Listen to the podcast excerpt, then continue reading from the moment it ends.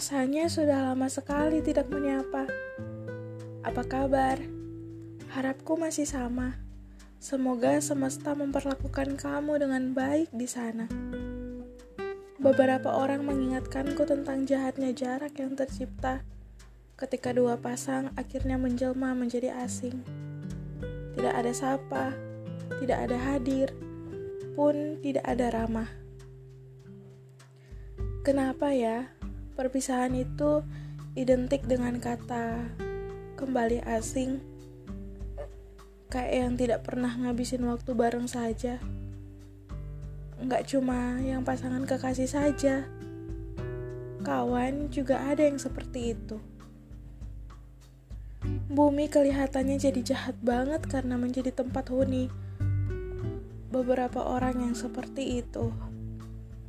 Apa tidak bisa? Tugur sapa itu dilakukan lagi bahkan ketika sudah tidak saling bersama lagi. Memang benar, ada yang pernah bilang pada saya, berpisah dan kemudian memilih untuk melupa itu adalah salah satu jalan supaya bisa move on atau supaya bisa lepas dari cerita yang lama. Juga supaya rasa sakitnya tidak terlalu lama menginap di hati. Mungkin setiap pilihan dalam menjalani hidup di bumi bisa dibilang enggak pernah lepas dari yang namanya perencanaan. Tapi buat saya, yang paling aneh itu mengenai jumpa dan pisah. Tidak pernah ada manusia yang merencanakannya. Atau mungkin sebagian orang merencanakan perpisahan tapi siapa yang merencanakan pertemuan? Sama seperti waktu kemarin, saya ketemu kamu di Januari tahun 2020. Lucu banget ya? Itu saya nggak merencanakan loh. Apalagi kemudian pertemuan itu menjelma menjadi sebuah hubungan yang tidak pernah saya duga. Sejak saat itu, saya jadi punya teman ngobrol tiap malam sebelum tidur. Teman tempat saya luapkan isi kepala saya yang orang-orang dekat saya tidak pernah mau dengar atau sekadar tahu. Tapi kamu direncanakan oleh semesta untuk menjadi ruang saya bercerita. Hampir satu tahun, saya dan kamu ada di cerita yang sama, melewati banyak hal ada yang sulit, ada juga yang mudah.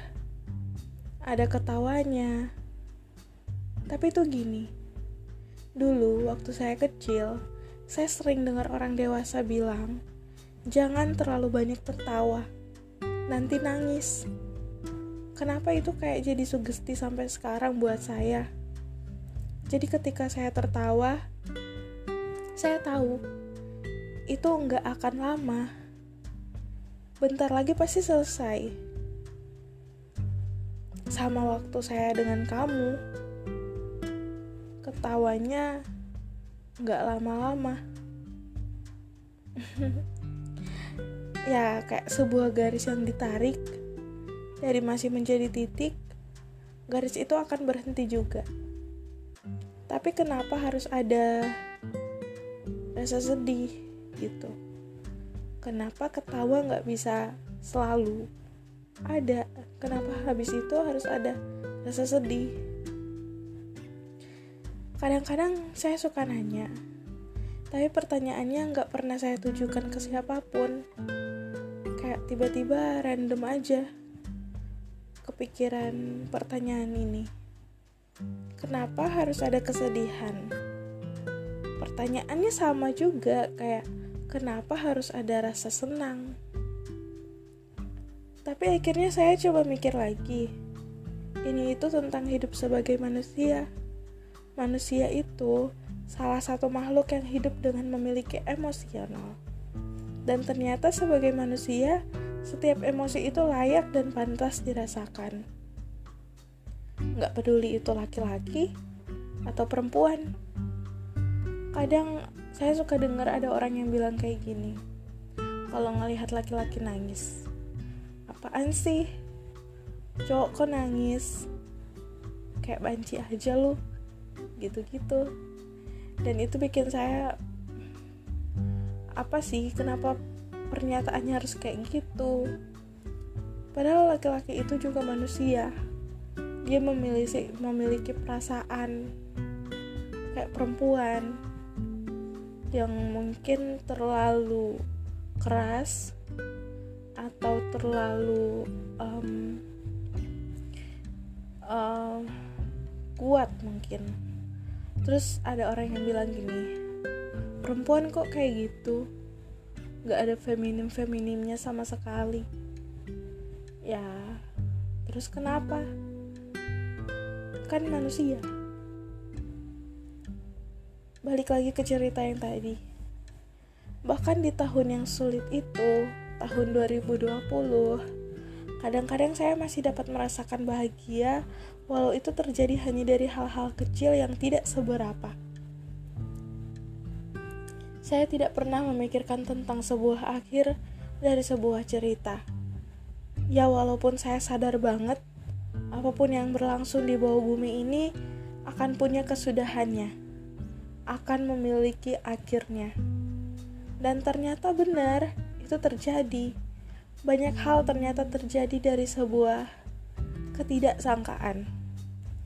Kita nggak pernah nyangka akan bertemu dengan seseorang yang kemudian akan menjadi uh, yang paling terkenang bagi kita. Tapi akhirnya kita bertemu dengan dia. Kita juga bahkan nggak pernah mikir atau ngira kalau ternyata dia bukan yang semesta kasih buat kita. Dan kemudian kecewa karena sudah terlanjur berharap dari sebuah ketidakpastian. Dari rasa kecewa itu muncullah perasaan marah atau mungkin benci padahal yang akhirnya tidak menjadi satu itu. Saya selalu percaya jika di bawah langit ini ada hukum timbal balik yang kebanyakan manusia nggak pernah sadar akan hal itu. Di mana ketika kita berbuat jahat ke orang lain, hal itu akan berbalik lagi ke diri sendiri. Ya mungkin bentuknya nggak sama, tapi porsinya sama. Atau sebaliknya, ketika kita berbagi kebaikan dengan orang lain, tanpa terduga hal itu juga akan berbalik lagi ke kita. Setiap datang dan pergi itu selalu ada pesan terselip buat kita. Bagaimana itu semua memberi kerelaan buat hati manusia. Belajar menerima dan berkawan dengan keikhlasan. Tapi ketika perpisahan jadi sesuatu yang sulit untuk dilewati, maka itu menjadi tolak ukur bagaimana seseorang mengukur sejauh mana ia setia pada sesuatu yang tidak lagi ada untuknya. Perpisahan seharusnya nggak perlu jadi momen di mana marah-marah menjadi sesuatu yang menyeramkan atau bahkan sampai ada caci maki. Seperti halnya kita menerima sebuah pertemuan, maka pula lah kita harus menerima sebuah perpisahan di bumi ini enggak ada kata selamanya.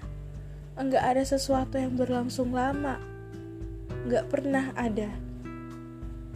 Maka dari itu, rawatlah setiap kenangan dengan sebaik-baiknya. Menjadi baik pada diri sendiri adalah sebuah kebaikan. Tetapi, tetap baik pada yang sudah menyakiti adalah sebuah kedamaian. Manusia memang memiliki batas, tapi saya selalu percaya kita dapat lebih dari batasan itu. Berdamai dengan kamu yang tidak lagi menjadi siapa-siapa saya, itu berat. Kamu pernah dengar sendiri luapan kebencian itu sampai di telingamu. Tapi kemudian saya berhasil menerima apa pun yang tidak lagi menjadi milik saya. Saya menerima kamu yang hanya dititipkan sementara oleh waktu pada saya untuk menjadi sebuah perjalanan bagaimana saya di masa depan akan berterima kasih pada diri saya yang sekarang. Ya, jatuh itu sakit. Tetapi rasa sakit yang dibiarkan berlama-lama ada, itu akan menunda sembuh. Kita perlu berda berdamai dengan apa pun dan siapa pun. Kita perlu menerima jika yang jahat itu bukan siapa yang menyakiti kita, tetapi setiap ekspektasi berlebihan yang ada di kepala. Itulah benarnya sebuah kalimat. Apa yang berlebihan itu tidak baik. Sudahi setiap amarah. Luapkan perasaan yang baik. Setiap lawan adalah kawan. Mantan pun adalah kawan. Sebaik-baiknya itu semua, jangan lupa dulu berkawan dengan diri sendiri.